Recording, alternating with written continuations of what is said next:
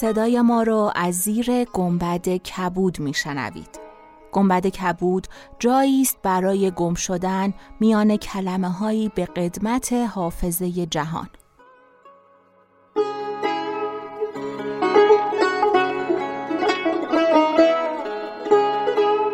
سلام من شقایق جهرومی و دوستانم شما را به زیافت نور و کلمه دعوت می‌کنیم به قسمت 69 گنبد کبود گوش می‌کنید.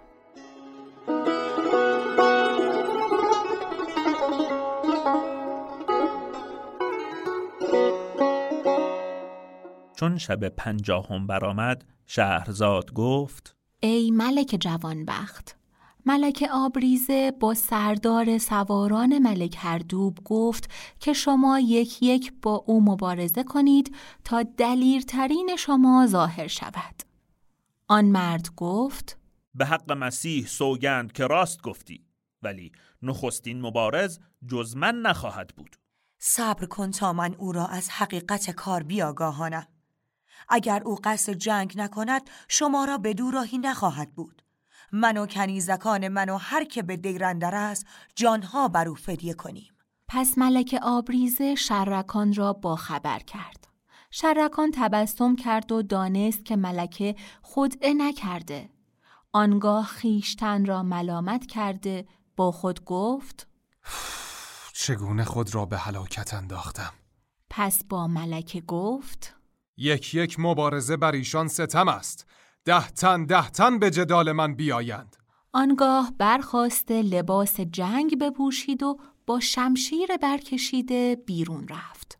چون سردار دلیران او را بدید بر او حمله آورد و شرکان نیز به مانند شیر قریدن گرفت و شمشیر بر کمر او بزد و دو نیمه اش ساخت. ملکه چون شجاعت شرکان بدید رتبه او نزدش افزون گشت. پس ملکه با دلیران گفت خون سردار بخواهید. برادر سردار دلیر نامدار بود. به مبارزت قدم گذاشت. شرکان مهلتش نداد و در حال دو نیمش کرد. آن شمسه خوبان بانگ بر دلیران زد که خون یاران بخواهید. ایشان یک یک همی آمدند و شرکان ایشان را همی کشت تا پنجاه تن بکشت. دلیران را یارای مبارزت نماند. همگی به یک بار حمله آوردند و شرکان یلان را همی زد و همی کشت تا اینکه کس بر جای نماند. ملکه پیش آمد و شرکان را در آغوش گرفت و به قصرندرش برد و گفت ای شرکان از شون توی دست بر ندارم اگرچه به سرزنش رومیان گرفتار آیم. پس شرکان خون از شمشیر خود پاک کرد و این دو بیت برخاند. چون کوس زپرخاش بود آوازم چون تیر به سر به جنگ دشمن تازم چون نیزه به تنها شکنم قلب عدو چون تیغ برهنه بر سر او تازم آنگاه ملکه دست او را ببوسید و خود نیز زرهی که در برداشت به در آورد شرکان گفت ای خاتون از بحر چه زره پوش گشتی و چرا با تیغ برکشیده ایستاده بودی؟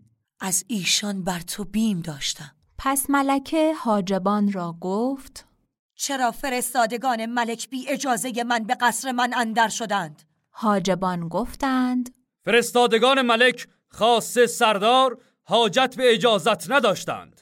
شما به عمد چنین کردید و می‌خواستید که مهمان من کشته شود. پس با شرکان گفت ایشان را نیز بکش. شرکان ایشان را بکشت. آنگاه ملکه با شرکان گفت چون راز پوشیده من بر تو آشکار شد اکنون حدیث خود با تو بازگویم. بدان که من دختر ملک هردوبم و نام من آبریز است. و آن عجوز که ذات و دواهی نام داشت مادر پدر من است.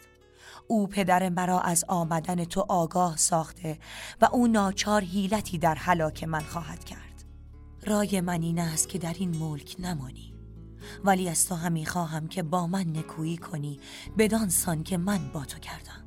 چون شرکان این سخن بشنید از قایت شادمانی دلش بتپید و گفت به خدا سوگند که تا مرا روانن در تن است هیچ کس به تو دست نخواهد یافت. ولیکن ندانم که تو را به دوری پدر شکیبایی خواهد بود یا نه. آری شکیبا شوم. شرکان او را سوگند داد و با هم پیمان بستند. آهنگ نگاه تو شد زمزم رو لبهام. ای عشق بخون با من تو خلوت این شبها آهنگ نگاه تو شد زمزم رو لبها ای عشق بخون با من تو خلوت این شبها. تو ساحل آرومی من موج پریشونم. راز دل دریا رو می‌دونی و می‌دونم من عطر خوش عشقم از باغ تو بویدم بهاری رو از شاخه تو چیدم.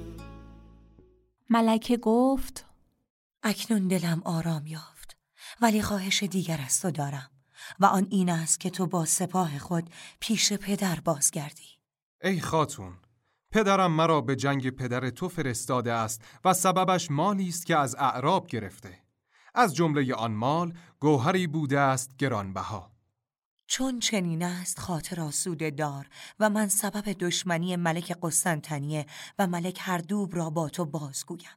و آن این است که در میان ما عیدی است که عید دیرش نامد و هر سال در آن عید دختران ملوک و بازرگانان و بزرگان جمع آیند و هفت روز به دیرندر بنشینند.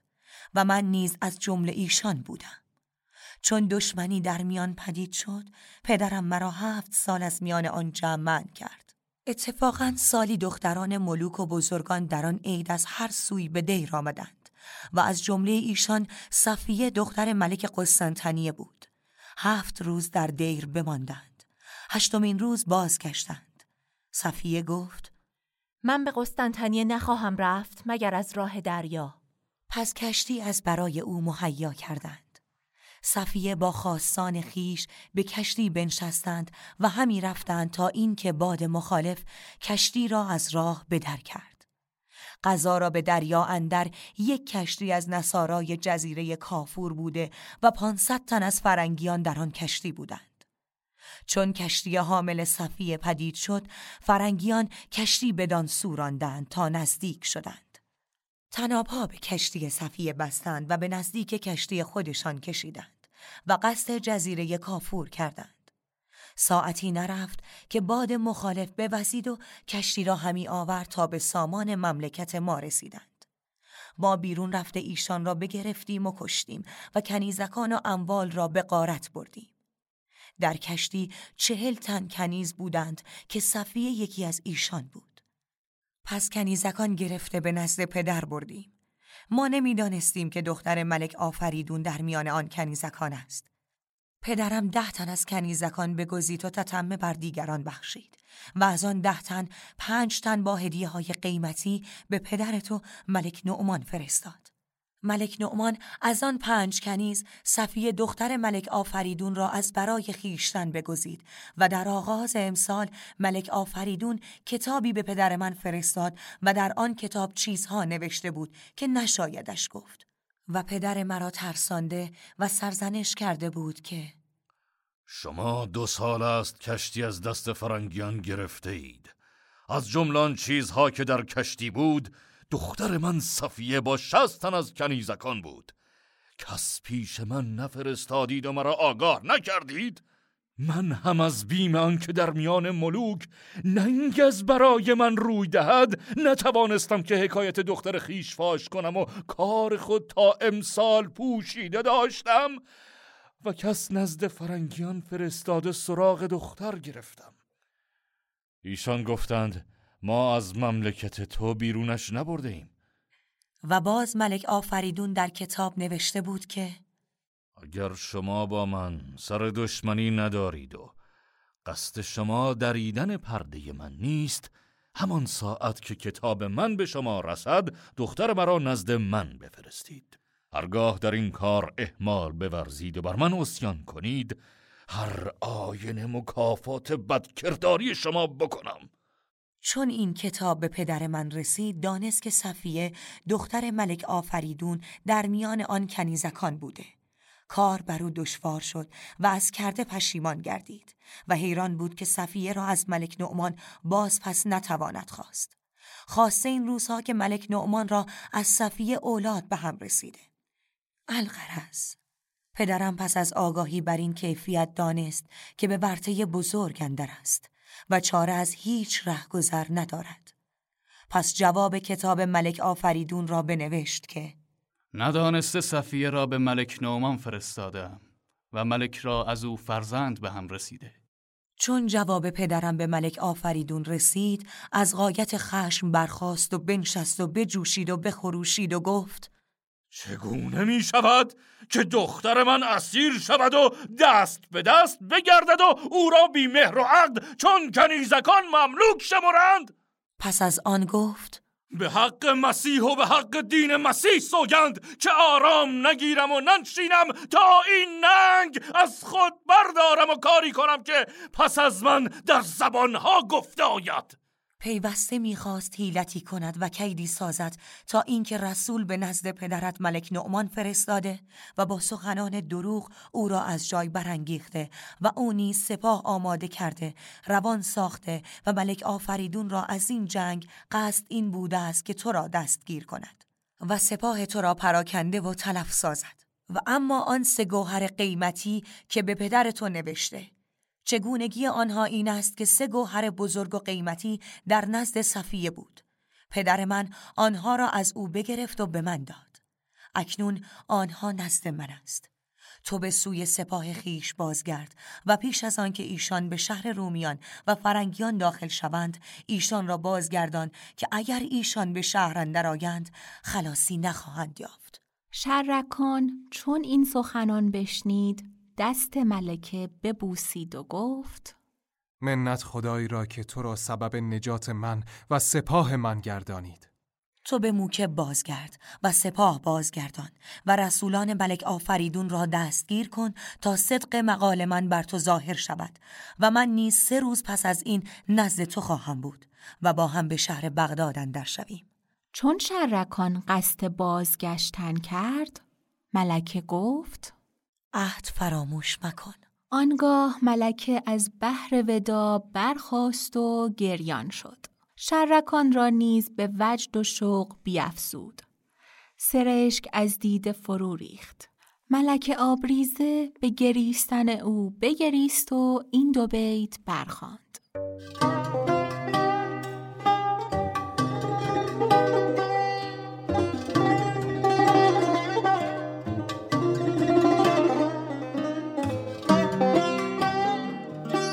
وقت سهرش چو عزم رفتن بگرفت دل را غم جان رفته دامن بگرفت. اشکم بدوید تا بگیرد راهش در وی نرسید دامن من بگرفت. پس شرکان از وی جدا گشته از دیر فرو آمد و بر اسب بنشست و از پل چوبین گذشته. در میان درختان همی رفت تا به همان مرغزار رسید.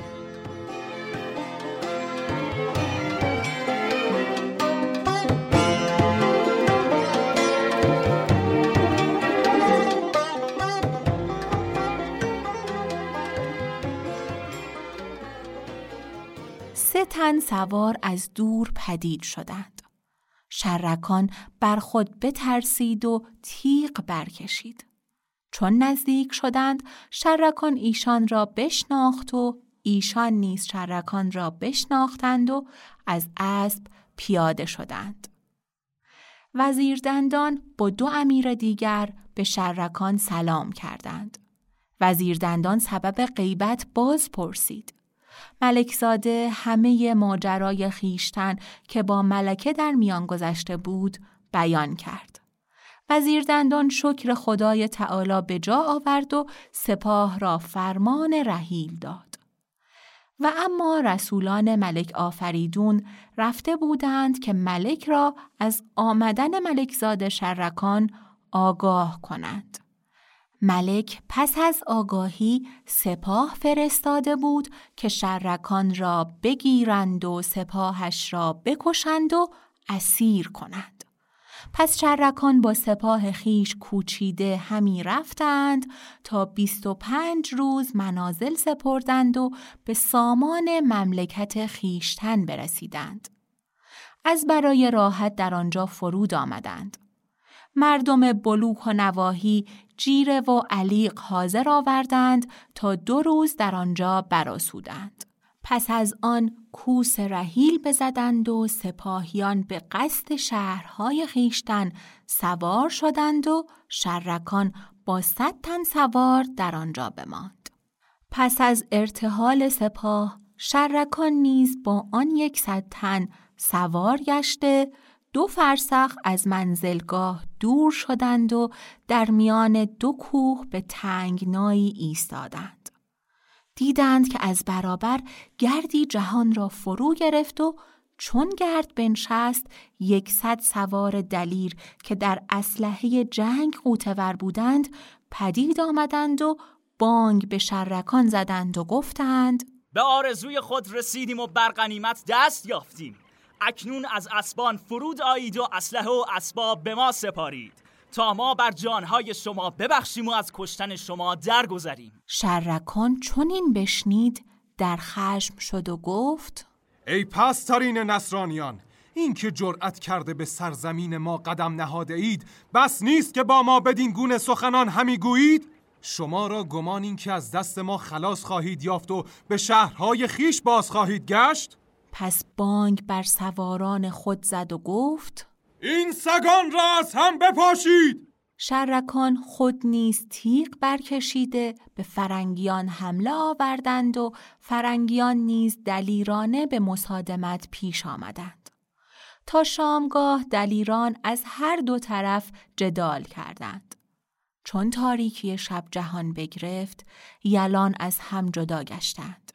شرکان سواران خود جمع آورد. دید کسی را جراحتی نیست به جز چهار نفر که زخمهای سبک دارند. شرکان گفت من همه عمر به قتال اندرم و بس دلیران دیدم چنین یلان شجاع ندیده بودم سواران گفتند ای ملک زاده در میان ایشان سواری است بس شجاع و دلیر. ولی با هر کدام از ما که مقابل می‌شد چشم از او میپوشید و او را نمیکش. به خدا سوگند که اگر فردا قصد کشتن ما کند یکی از ما جان به در نخواهد برد. شرکان از این سخن حیران شد و گفت چو فردا شود فکر فردا کنیم. فرنگیان نیز به سرخیل خودشان گرد آمدند و گفتند اه ما امروز از ایشان غنیمتی نبردیم. سرهنگ ایشان نیز وعده فردا بداد. آن شب هر دو گروه در جایگاه خیش به سر بردند. چون روز برآمد ملکزاد شرکان با دلیران بر اسب بنشستند و به مبارزت به میدان قدم نهادند. دیدند که فرنگیان صف برکشیده ایستادند. شرکان گفت به مبارزت مبادرت کنید. یکی از فرنگیان فریاد کرده گفت امروز یک یک قتال خواهیم کرد. پس سواری از سواران شرکان به مبارزت قدم گذاشت و رجز همی خواند و همی گفت کند بدخواه را سر در گریبان به کارم هر کمالت آستین را. چو گرزم من که میرانم به یک چوب سگان حمله و سیران کین را. ز سختی چوب ما در شد به آهن مبادا کس خورد چوب چنین را.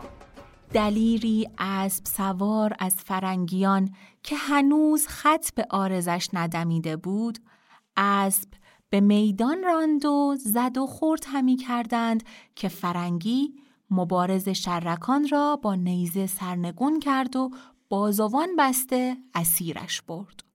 فرنگیان شادی کردند و مبارز دیگر فرستادند. از مسلمانان نیز دیگری به میدان شتافت. ساعتی در زد و خورد بودند که فرنگی او را از اسب بینداخت و بازوان بسته اسیرش کرد. پیوسته یک یک از مسلمانان به مبارزت می رفتند. فرنگیان اسیرشان همی کردند تا اینکه شب شد و تاریکی جهان را فرو گرفت و از مسلمانان در آن روز بیست سوار به اسیری برده بودند. شرکان چنین بدید کار به او دشوار شد و مصیبت بزرگ گردید. سواران خود را جمع آورده با ایشان گفت که فردا خود به میدان شوم و بزرگ فرنگیان را به مبارزت بخواهم و از او باز پرسم که بدین سرزمین از بحر چه آمدند و او را از جنگ بترسانم. اگر صلح کنند صلح کنیم وگرنه جنگ خواهم کرد. پس در آنجا بخسبیدند. چون روز برآمد هر دو گروه سوار گشته صف برکشیدند. شرکان به میدان مبارزت قدم نهاده گفت منم آن زورمند هشت پهلو که پهلو بشکنم خسمان دین را. کنم دروازه پیدا بهر زخمم اگر کوبم حصار آهنین را. سپه سالار فرنگیان نیز به مبارزت شرکان پیش آمده رجز همی خواند. منم که نوبت آوازه سلابت من چو سیت همت من در بسیط خاک افتاد. به هیچ کار جهان روی بر نیاوردم که آسمان در دولت به روی من بکشاد چون رجز به انجام رسانید شرکان با دل پرخشم به دو حمله کرد و او نیز با شرکان به مصادمت برآمده و به جدال و حرب مشغول بودند تا اینکه تاریکی جهان را فرو گرفت. هر دو گروه به جای خیش بازگشتند. شرکان با سواران خود گفت تا امروز چنین دلیر و شجاعی ندیدم ولی او را خصلتی است که از دیگران ندیده بودم و آن این است که هرگاه به خصم چیره می شود و مجال تن می آبد نیزه بر کف برگرداند و با ته نیزه بزند. من نمی‌دانم که کار من با او به کجا خواهد رسید. پس شرکان بخفت. چون روز برآمد سردار فرنگیان در میان میدان به ایستاد و شرکان نیز به مبارزت قدم نهاد و تا شامگاه به قتال اندر بودند. آنگاه به مقر خیش بازگشتند. هر یک در مقام خیش شب را به روز آوردند و بامداد هر دو طرف سوار گشته به همدیگر حمله کردند و تا نیمه روز جدال همی کردند. آنگاه فرنگی حیلتی کرده لجام اسب شرکان بگرفت. ازا را در همان حال اسب فرنگی سکندری خورد و فرنگی بیفتاد. شرکان تیغ برکشید که او را بکشد. او بانگ به شرکان زد و گفت چون زنان مغلوب شوند دلیران را نشاید که با آنها چنین معامله کنند شرکان چون این بشنید او را نیک نظر کرد دید که ملک آبریزه است پس شمشیر بیانداخت و زمین ببوسید و با ملکه گفت چطورا به این کار بداشت و این کارزار از بهر چه بود؟ قصد من امتحان تو بود و خواستم که پایداری تو در معرکه قتال ببینم و این سواران که می‌بینی همه کنیزان من هستند که سواران تو را غالب آمدند و اگر اسب من سکندری نمی‌خورد شجاعت و جلادت من نیز بر تو آشکار میگشت. شرکان به سوخن او تبسم کرد و با او گفت منت خدایی را که نعمت وسال تو به من عطا کرد. نوری از روزن اقبال در افتاد مرا. که از او خانه دل شد ترباباد مرا. پس از آن ملکه بانگ بر کنیزان زد. رحیل را آماده شوید. کنیزکان فرمان بپذیرفتند. شرکان نیز به رحیل فرمان داد. پس همگی با هم بکوچیدند و تا شش روز همی رفتند. آنگاه شرکان با ملکه و کنیزان گفت لباس فرنگیان بکنید.